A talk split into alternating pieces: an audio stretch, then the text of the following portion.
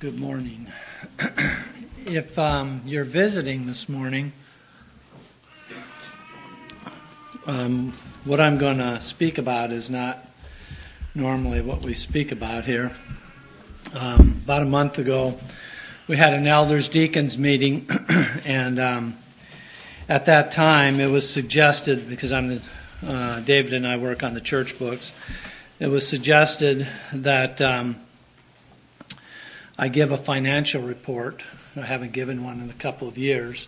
And it was also suggested that I would consider giving uh, a message on biblical giving, which, as I was thinking about it, I asked Terry, when was the last time we had a message on this? And she said she didn't know. So she looked back through the archive and the archives of the C Ds, and it was more recent than I had remembered. Um, Uh, but Charles had spoken on this. It was between five and six years ago. And since that time, we've had quite a few new people come into the church and meet with us regularly.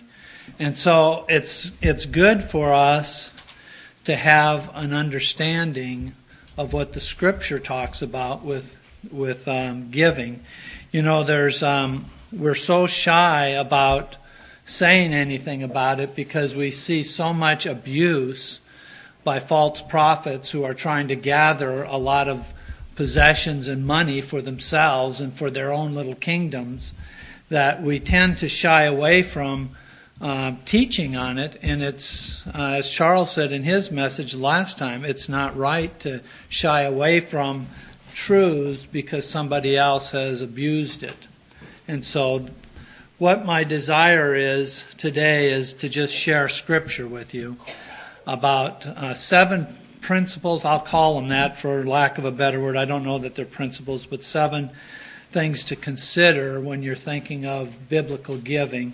Um, the Bible has a lot to say about how we view our material possessions and money, uh, how we use those resources that we have, and how we have to be careful of chasing those things, those resources, uh, those money, look, chasing after that, that becoming the focus of our attention.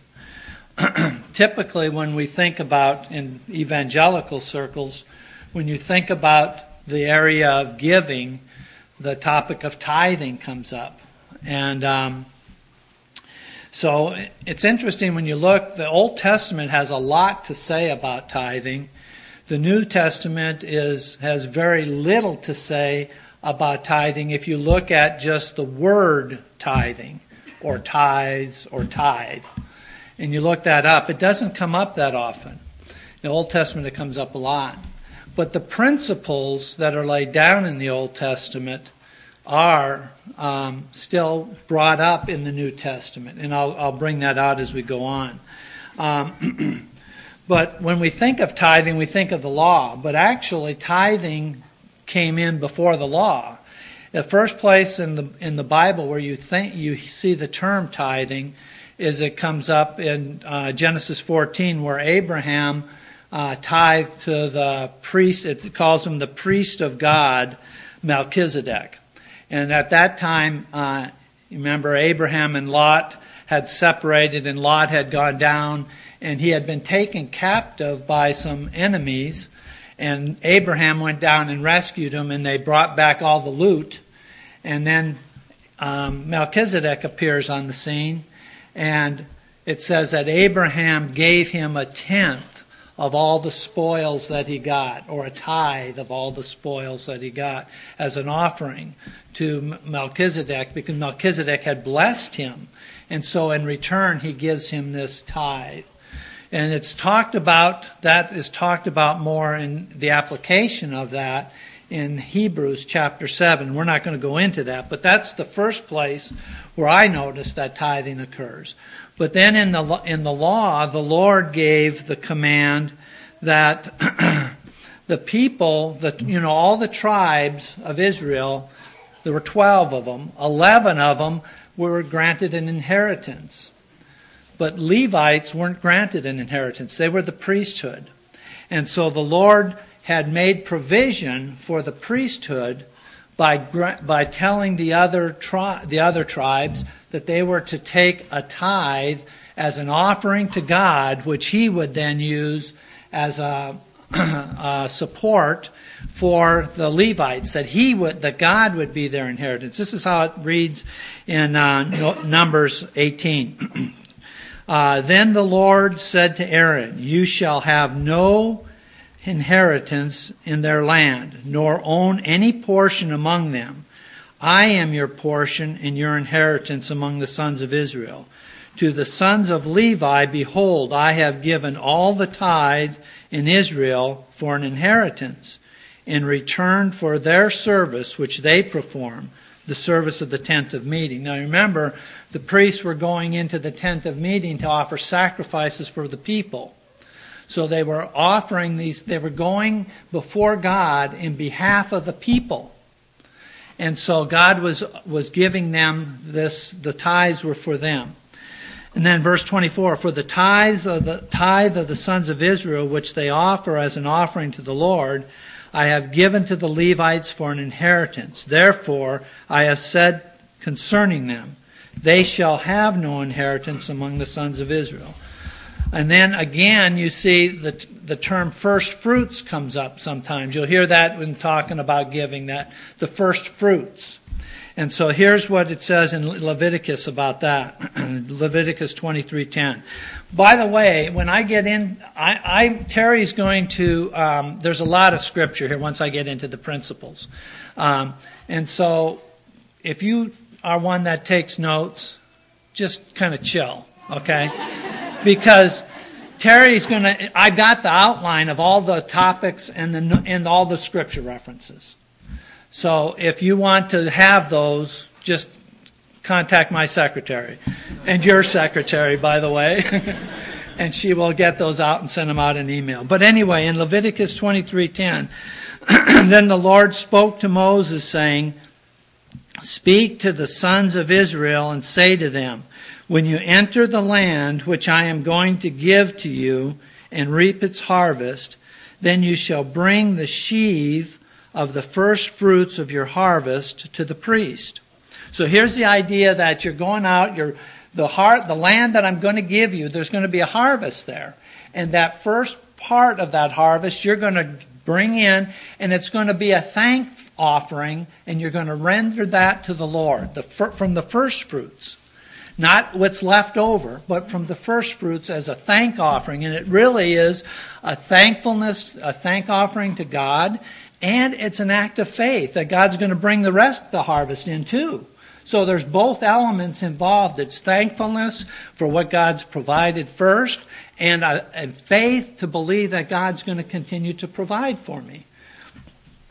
So that's the idea of the first fruits and where we get the tithe. Now, keeping in mind that there isn't any specific command, but that's where a lot of Christians um, will come up with a place to start their giving uh, when they begin to think, well, what am I? What am I supposed to give? Well, they get it from this area here of this is what was was uh, put out by the Lord as a command in the Old Testament for the support of those who were watching over their souls and going before God on their behalf.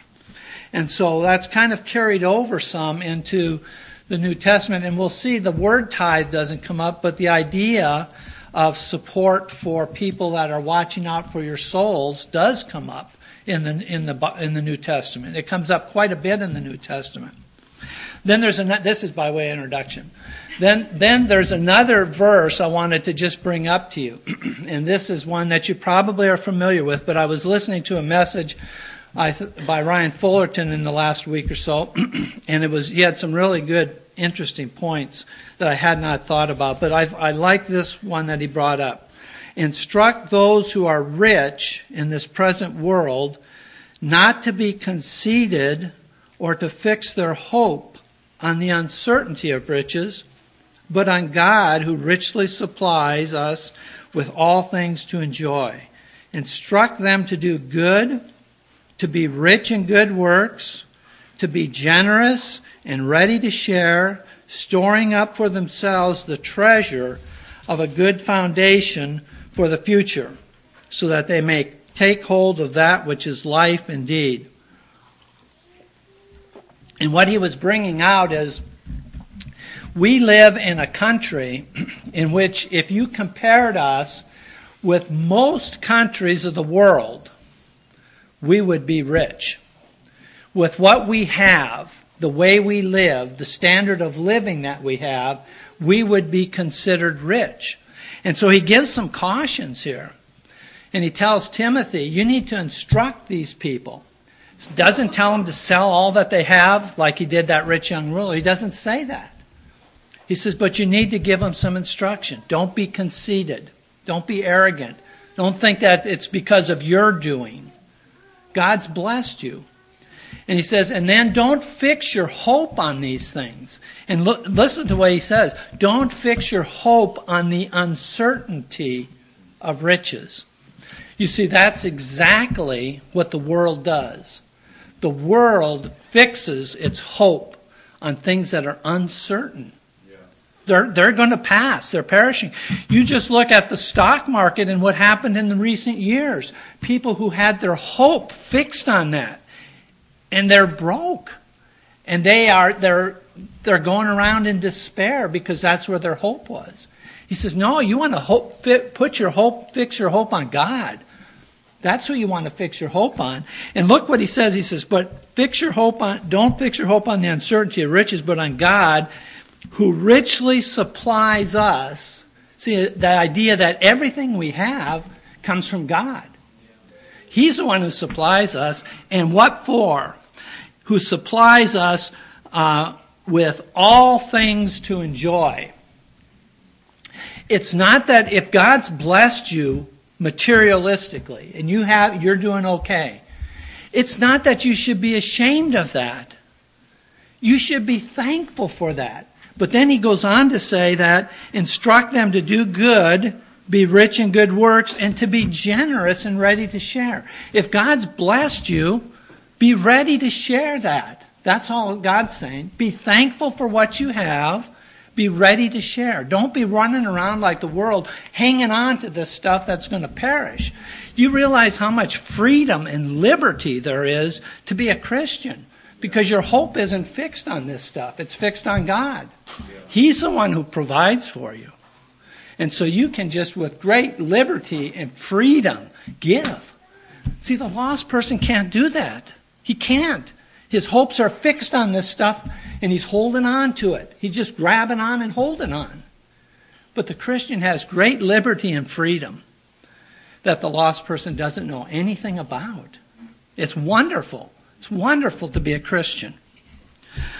Anyway, what I would like to now do is to talk about seven principles, and like I said, maybe that's not the right word, maybe it's just some seven thoughts uh, that have been really helpful for me when I've thought about this over the years, and some of it as I've studied it here recently in the last month or so, have really just been rekindled in my heart as I looked at some of these things. So I want you to consider what the Bible says, not what I'm saying. I'm not pushing a point. I'm not trying to wring money out of you. I want you to know what the Bible says to believers, not to lost people, to believers about giving. Okay? The first principle or the first thought, we are stewards. We're stewards. You see, this, this idea of stewardship is quite different than ownership. Ownership possesses. They hold on to. It's theirs. The difference, the owner thinks that everything they have is because they got it. They pursued it. They worked hard. They earned it. They deserved it. And it's theirs. The steward, it's a different type of mentality. The steward views everything that they have, including themselves, as coming from God. It's a gift from God. And you're entrusted, not possessing, you're entrusted with it, and you view that as something that's there in your hands. The, if you wanted a graphic, this is possession, this is ownership, possession. This is stewardship. God puts it here, he says, take it and put it over there. And that's what you do. He gives you your paycheck and he says, I want you to give um, I want you to give from that to your church. And then, and in addition to that, there's this sister over here who has a need. There's this brother over here who has a need. And I want you to take what I've given you, and I want you to take it and give it to them in my name. See, that's that's stewardship. You see that first, the first where that's first acted out is in the Garden of Eden. God created Adam. He was, life was a gift from God for Adam. He then creates a garden for Adam. I'm not getting this necessarily in the right order, but he he create he, he has a garden for Adam. Okay? All the fruit that are in the garden is for Adam. And the Lord commands Adam to take care of it, to be a steward over it. And it's all yours, except don't eat of this tree. But it's all yours. It's yours. Eat of it. Rejoice. Be glad. Thank me. That's what stewardship is. We see that idea of the first fruits that I mentioned in Leviticus twenty-three. They bring in the crops. They offer up the first fruits. Why? It's, they rec- it's a recognition. This is from God. I want to return and give him the first portion. Give it up to him. Thank you, Lord. If you've provided this for me, I know you're going to provide the last portion. You're going to stretch that last portion. David in Psalm twenty-four, verse one says this, The Lord, the earth is the Lord's, and all it contains, the world and those who dwell in it. Everything's the Lord's. He created it. You're the Lord's. Everyone who dwells in it belongs to... See, Eve, I was talking with my sister this week. It was wonderful. But just the idea we were talking about that we are created for God. God created us for himself. We're his. That's what we are. We're his.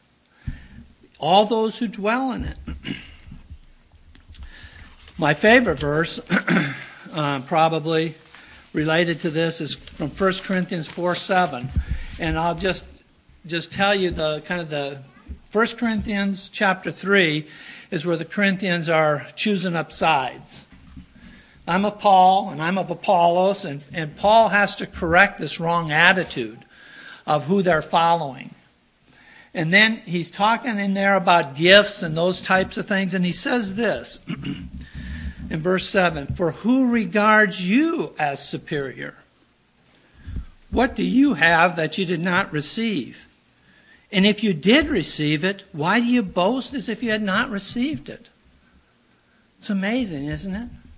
I was on campus one time. I was talking with um, one of the advisors, and I said, you know, we have we have people that have been gifted with an intellect here on this campus. They've been gifted. It's a gift. We've got athletes that have been gifted with talent. It's a gift. I mean, you can try all you want to jump as high as some of those guys do. You're not going to do it. It's a gift. And yet you walk around pounding your chest like you're something. Or you, you put other people down with your intellectual arrogance like you're something. It's a gift. He says, why are you boasting? This is a gift. What do you have that you haven't received from God? Physically, intellectually, materialistically, everything you have comes from him. You're a steward. Don't reach out and possess it. Use it as a steward would. Then there's this verse in Second Corinthians eight five. And this is the chapter where Paul's talking about these Christians in Macedonia sending support or desiring to send support to the church in Jerusalem. I'm going to refer to this verse again later, but just this. Paul says, and this, not as we had expected, but they first gave themselves to the Lord and to us by the will of God. They gave themselves to the Lord. If you're a Christian, that's what you've done. You've given yourself to the Lord. If you're not a Christian here today, we don't want your money. What we want you to give is we want you to give yourself to the Lord. That's what we want. Give yourself to the Lord. And that's what Paul's saying. They first gave themselves to the Lord. Then what did they do? Well, then they gave themselves to us. And they gave their some of their possessions to us. Just that generous heart, that's what the, the, the steward exemplifies. So point number one, Christians are stewards. Point number two, um, the motivation for New Testament biblical giving is love and grace, not law. Love and grace is what motivates the giver in the New Testament. You see that exemplified in the Godhead.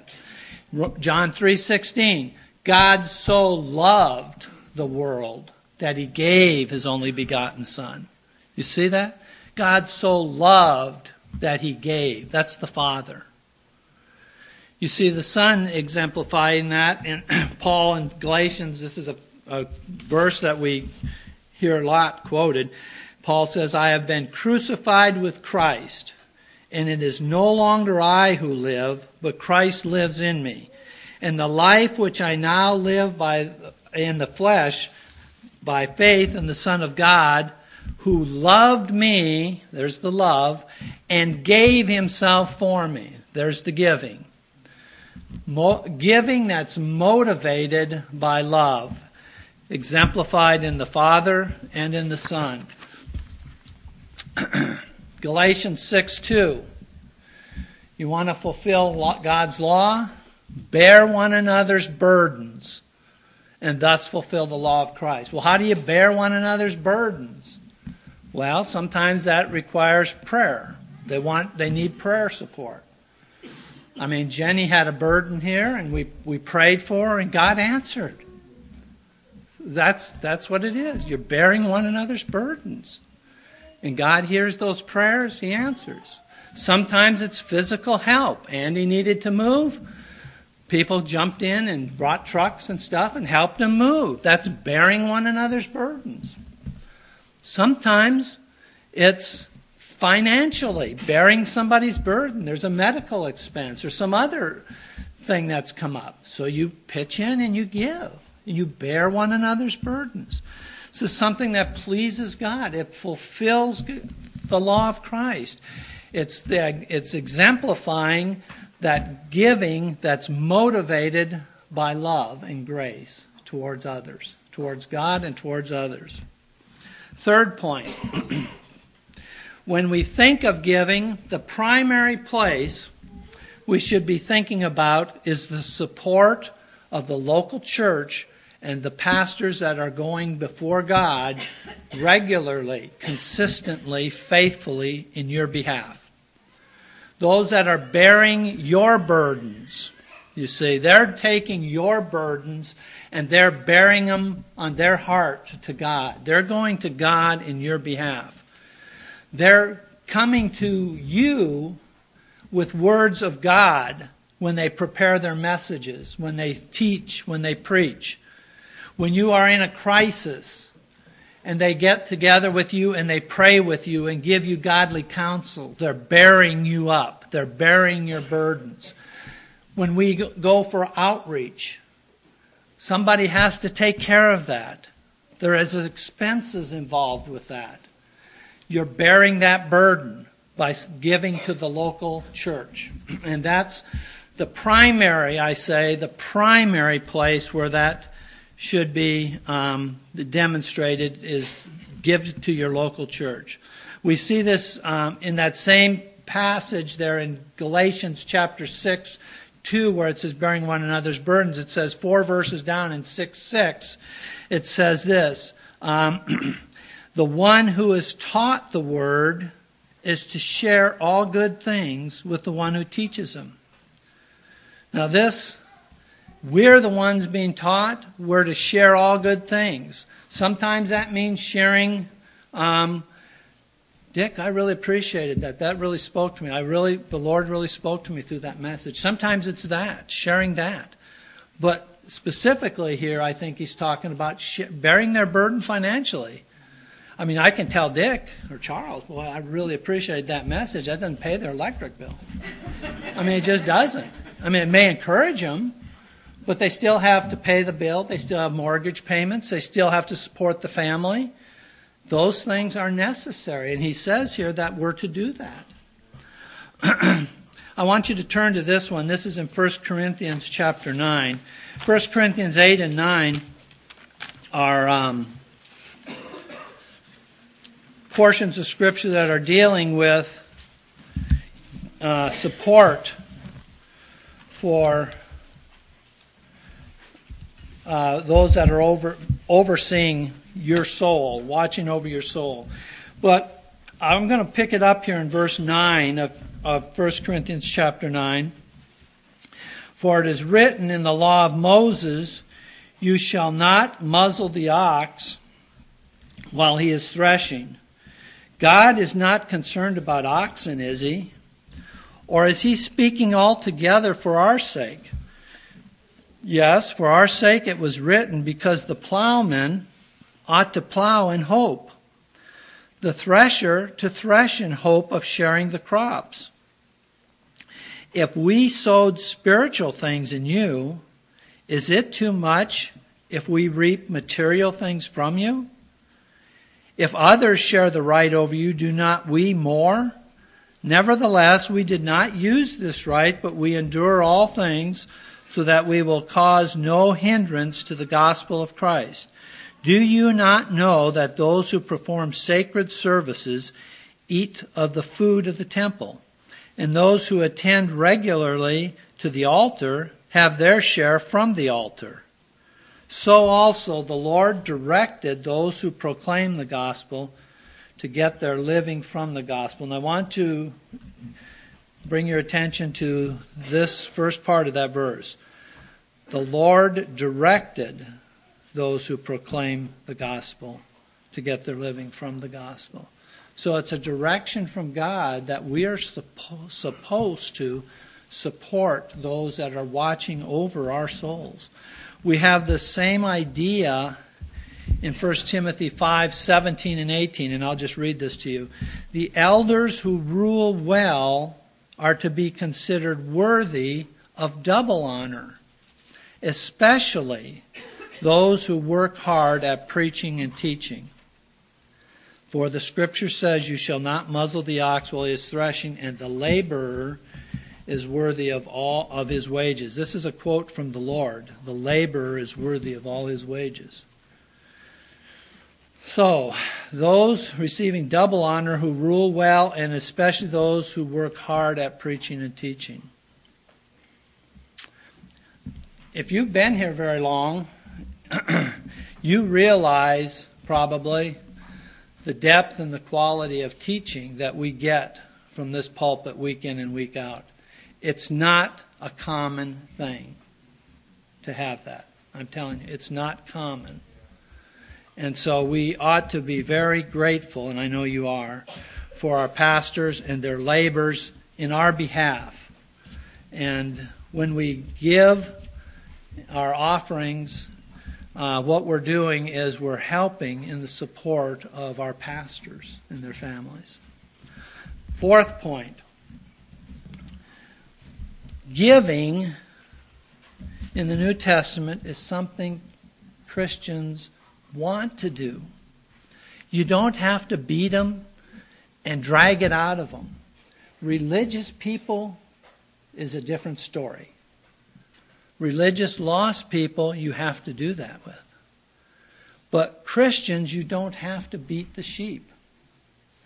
And I want to direct your attention, and again, I want you to turn to this, Acts chapter two.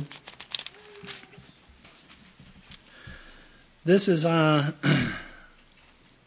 pick it up here in verse forty-two. This is after Pentecost. They were continually devoting themselves to the apostles' teaching, to fellowship, to the breaking of bread, and to prayer. Everyone kept feeling a sense of awe, and many wonders and signs were taking place through the apostles. And all those who had believed were together and had all things in common. And they began selling their property and possessions and were sharing them with all who might have need. Now, keep in mind, there was no command from the apostles to sell everything they had and put it into this pool. That wasn't it at all. This was totally a voluntary thing. They saw needs, they saw they had excess, they sold what they had, and they turned around and gave it to those in need. It was just something that naturally flowed out of them. That's what they wanted to do. And that's the way it is with Christians. They want to give. Terry sent an email out recently for some meals. It was, I don't remember when this was. And she's got this new phone now, you know, it pings all the time when emails come in.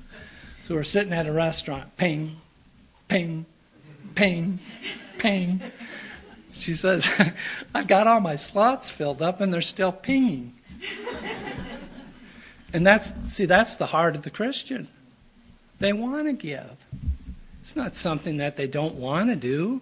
They want to serve. They want to give. That's what God's put in their heart to do. Turn to Second Corinthians chapter eight. This is absolutely phenomenal and wonderful.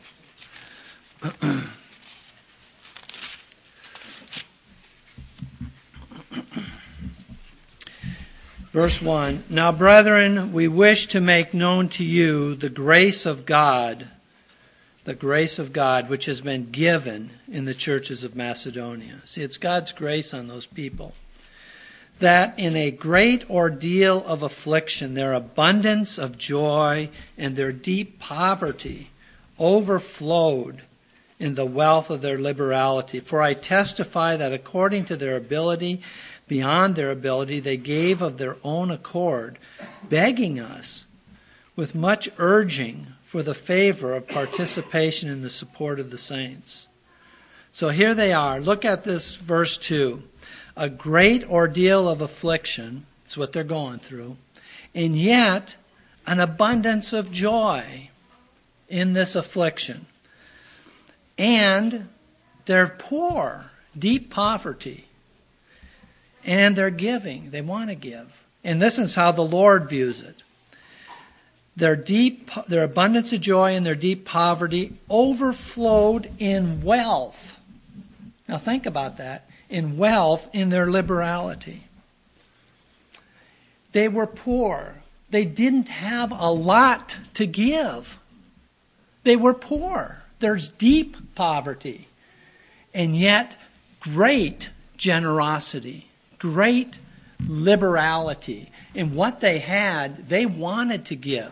If you get the impression that people are saying, well, you can't afford to give this. Yeah, I know, but can we? We want to. We want to give. Begging them for the opportunity to be a part of relief for these other churches. This is the heart. You see the heart of it? It's just this idea of, and they gave according to their ability. We'll get into that a little bit later, and beyond, sacrificially. They gave of their own accord. There wasn't any coercion. This is what they wanted to do. Wonderful, wonderful passage. Drop down to verse nine of that same chapter. For you know the grace of our Lord Jesus Christ, that though he was rich, yet for our sake he became poor, so that you through his poverty might become rich. Christ was rich. He took on great poverty for us, that we would be rich in Him, and that's what we're to be. That's the way we're to be. See, the Lord, the Holy Spirit is, if you're a Christian, the Holy Spirit is changing you. He's put a heart in you, a new heart that wants to give, and He's changing you to want to give more and more, to be just like Jesus. That's what He's doing. I'll read you this one. In First John chapter three, verse sixteen through eighteen, Christians are, gen- are by definition generous. This is what John says. We, lo- we know love by this, that He laid down His life for us. We ought to lay down our lives for the brethren. Now listen to this. But whoever has the world's goods and sees his brother in need and closes his heart against him, how does the love of God abide in him? How can that be? Has your heart been changed? Your heart's cold towards his brother in need when you have the means with which to help him? Little children, let us not love with word or tongue, but in deed and truth. So this idea of, you see, he, what John is saying is this is this doesn't fit. If you're if you're a Christian and you have a new heart and you see this brother in true need and you have a, an abundance and you turn your back on him, something's not something doesn't jive there. It's not right. Doesn't make sense. Because by nature of a Christian, they tend to be generous. Because God's put that new heart and generosity in him. Fifth point, and we've already looked at this a, a little bit. God wants us to give freely, generously, and joyfully. We saw that in Second Corinthians eight here uh, in verse three where he says, uh, they gave according to their ability and beyond their ability. uh And they gave of their own accord. So they gave of their own accord. No coercion. No coercion.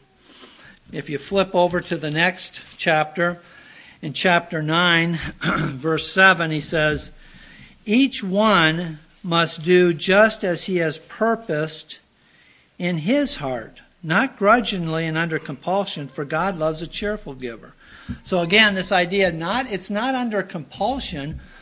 What, is, what has God spoken to you about? He, he, it's what he's saying here about purposing in your own heart. Each one must do just as he has purposed in his own heart. It's not, I can't come up here or somebody else say, this is how much you should give. You, this is between you and God. You need to get with God on this. What does he want you to, to do? And you purpose in your own heart, and then you don't, oh man, I got to give this stuff again this month. No, it's joyfully giving. That's what he's saying. You give it joyfully because you're rendering it up to God. He loves a cheerful giver. I would say that whatever the Lord has spoken to you about that he wants you to give, you just determine that in your own heart and then be cheerful and joyful and consistent and regular in doing that. And God will be pleased with that.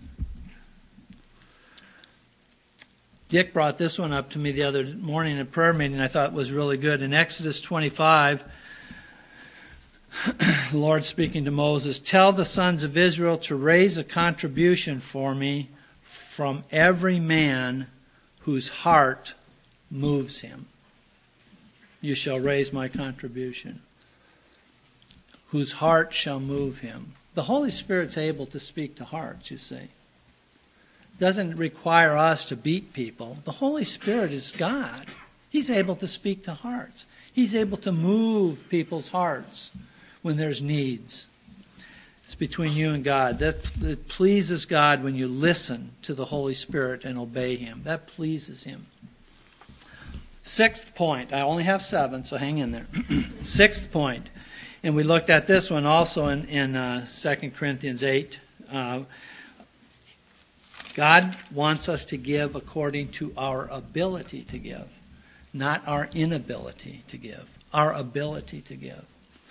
So If you don't have the ability to give as much as you would like to give, because remember, the Christian wants to give, but sometimes they don't have the ability to give. If you want to give and your rent is due and that's all the money you have, it's not yours. It's the person you're paying rent to. That's their money, not your money. So don't give their money to the Lord. You give what your ability is. Now, if you pay your rent and you have fifty bucks, and that's yours, if God wants you to give all of it, you can give all of it. But don't give somebody else's money to, to the Lord, who you, who you owe the money to. Um, but look at eight twelve, Second Corinthians eight twelve. I can just read it to you. For if the readiness is present, it is acceptable according to what a man has, not according to what he does not have. Remember, we're stewards, and God chooses oftentimes to put more money in the bank account for some people than he does others. That's just obvious. So according to your ability, God expects you to be faithful stewards of what he's entrusted you with. Not what he's entrusted your friend with or your somebody else with, but what he's entrusted you with. Be faithful with that. You see the same idea in, in Acts eleven twenty-nine. And in the proportion that any of the disciples had means, each of them determined to send a contribution for the relief of the brethren living in Judea, in proportion that any of the disciples had means. Which means some had more means than others. It's proportion, according to the proportion of their means. I read, I came across a quote from this Christian fellowship. Uh, it's called Xenos. I don't know a whole lot about them, but they had some interesting things on giving. But I, I thought this quote was good.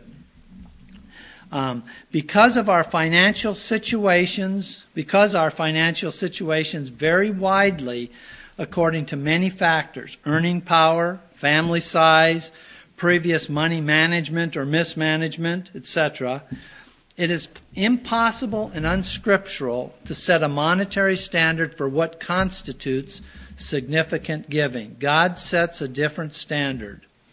Second Corinthians eight twelve says it is our readiness to give, not the amount we give, that God prizes. It is our willingness to sacrifice for him that pleases God more than the actual amount. And just this idea of... Where's your heart? You see, so much of giving in the in the Lord puts emphasis on the heart, not the amount. It's on the heart. And you see that, don't you, in that uh, we saw it with the Macedonians there, the Christians in Macedonia. They didn't they couldn't have had a lot if they were in deep poverty. But God views it as abundant wealth of liberality. In God's eyes, they were giving a bunch. Um, you look at the widow there in Luke twenty-one, where she put in her last two coins, the coins she had to live on.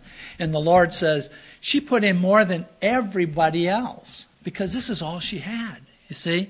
It was that thing of sacrifice. God, God loves that when people are willing to sacrifice and trust him, trust him to provide. Okay, last point. So look, so far we've looked at we're stewards. Giving in the Bible, New Testament, is motivated by love and grace, our primary responsibility. And giving is for those who are watching over our souls. Um, we want to give as Christians. We're to give joyfully, uh, freely give. And we're to give according to our uh, what we have, not what we don't have. And then God abundantly blesses the generous giver. You know, in, in Acts twenty thirty-five, it says this, in everything I showed you that by working hard in this manner, you must help the weak and remember the words of the Lord Jesus, for he himself said, it's more blessed to give than to receive. So that's what the Lord said, that it's better, you'll be blessed. It's better to be on the giving end than the receiving end. Now, sometimes we have to, we're, and all of us have probably been on both. But uh, the Lord's saying it's more blessed to give than to receive. I want you to turn to Second Corinthians chapter nine. And this section on Second Corinthians goes from six to the end of the chapter. And I think I'll read that. And this will be the last portion, big portion, that I'm going to read to you. uh, chapter six of Second Corinthians nine. Now this I say, he who sows sparingly will also reap sparingly, and he who sows bountifully will also reap bountifully. Each one must do just as he has purposed in his heart, not grudgingly or under compulsion, for God loves a cheerful giver. And God is able to make all grace abound to you, so that always, having all sufficiency in everything, you have an abundance for every good deed. As it is written, he scattered abroad, he gave to the poor, his righteousness endures forever.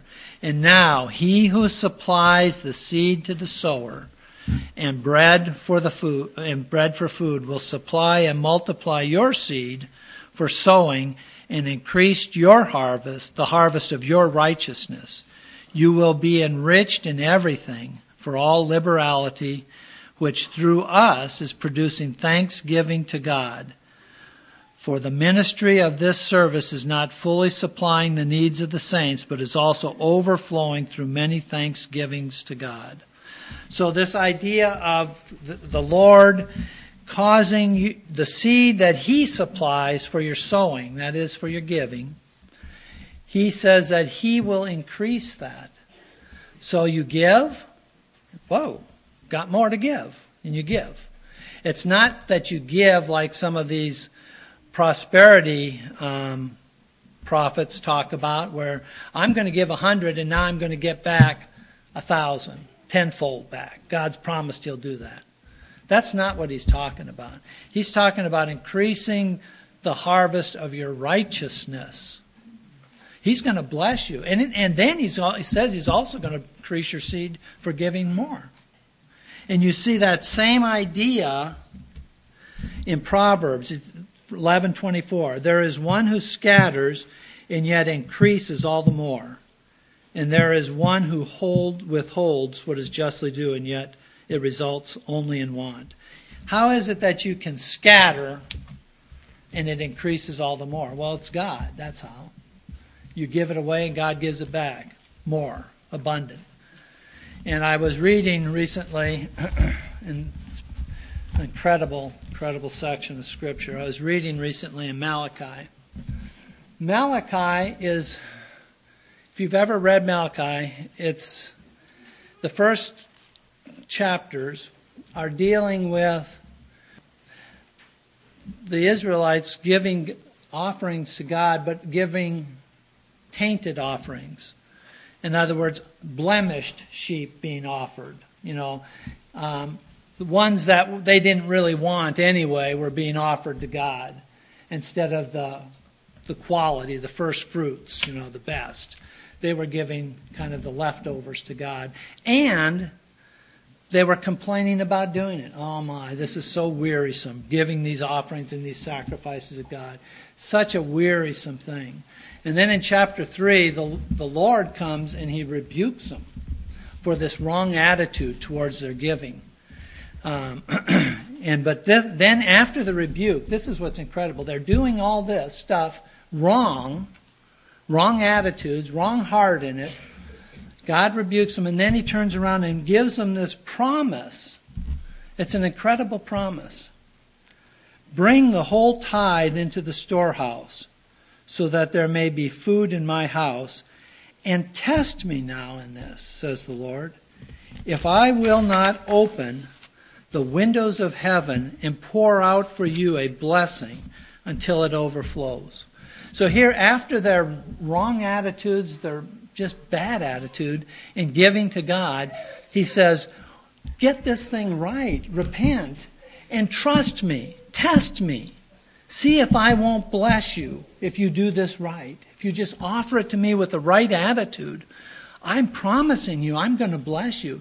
And it's kind of like he's he's telling them, put me to the test on this and see. It's incredible that God would say that after their their um, wickedness of their own hearts. He still comes back wanting to bless them. And that's the way God is. He wants to bless his people. You will never be shortchanged when you pour your heart out to God and give your life to God. You will never be shortchanged when you give your resources to God. That will never happen. He will never shortchange you. So, those are the seven points, principles, whatever you want to call. And I would just like to um, kind of conclude with, when I looked through the New Testament, there were three general areas that I noticed that were giving was taking place.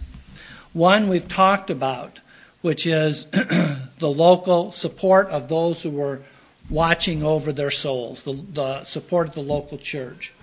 The other ones were passages that looked at the general concern and needs of other people. And that was a that's a big area in the in the New Testament. And um, I really love this this verse that uh, Ryan Fullerton shared. It's out of Ephesians four twenty-eight. He who steals must steal no longer, but rather must labor, performing with his own hands what is good, so that he will have something to share with one who has need. And what he was saying was that the person's been transformed. They used to be a thief. They had a new heart. And now they want to work. They want to get a job. Why do they want to get a job? Well, they want to get a job so that they can support themselves and not be a drain on everybody else, but also so that they will have something to share. And the principle that I thought was really good that he brought out is, you know, the world says that we should live within our means, which is wise counsel. You should live within your means. Problem is we have many people living beyond their means, and they're in debt up to their ears and drowning. It doesn't matter how much money you had. I just read about Allen Iverson making millions and millions of dollars, and now he's having all of his money garnished because he failed to pay these hundreds of thousands of dollars to this jewelry store for his posse that he was buying all this jewelry for. So it doesn't matter how much money you have. People tend to live, they want to live at the top of their means.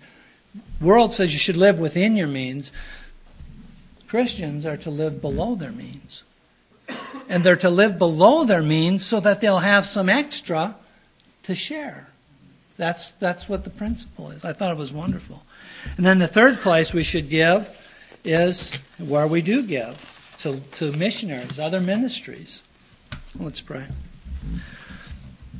Father, I just thank you for your grace and your mercy and your abundant goodness and how you've provided for your people. I thank you, Lord, that you loved so much, that you gave Uh, your Son. Lord Jesus, we thank you so much that you loved us, that you gave your life for us. And Lord, what can we say but to say, Lord, we want to give ourselves to you and all that we have. Our lives first, Lord, to give to you, and then all that we possess, Lord. We recognize that we don't have anything of ourselves, Lord. Everything we have comes from you. We want to be good stewards. We pray that you would help us in this area to be faithful uh, stewards, to honor you with the way we conduct our lives in these areas, to have hearts of compassion, to be like this church, these churches in Macedonia where they they begged for opportunity to enter into this uh, ministry of uh, serving and giving to others in need. And so, Lord, that's our desire, to be that kind of a people. And we have so much indoctrination the other way in this world. Lord, change our thinking on this. Help us to just really have tender hearts in this. We just thank you for this time this morning. Amen.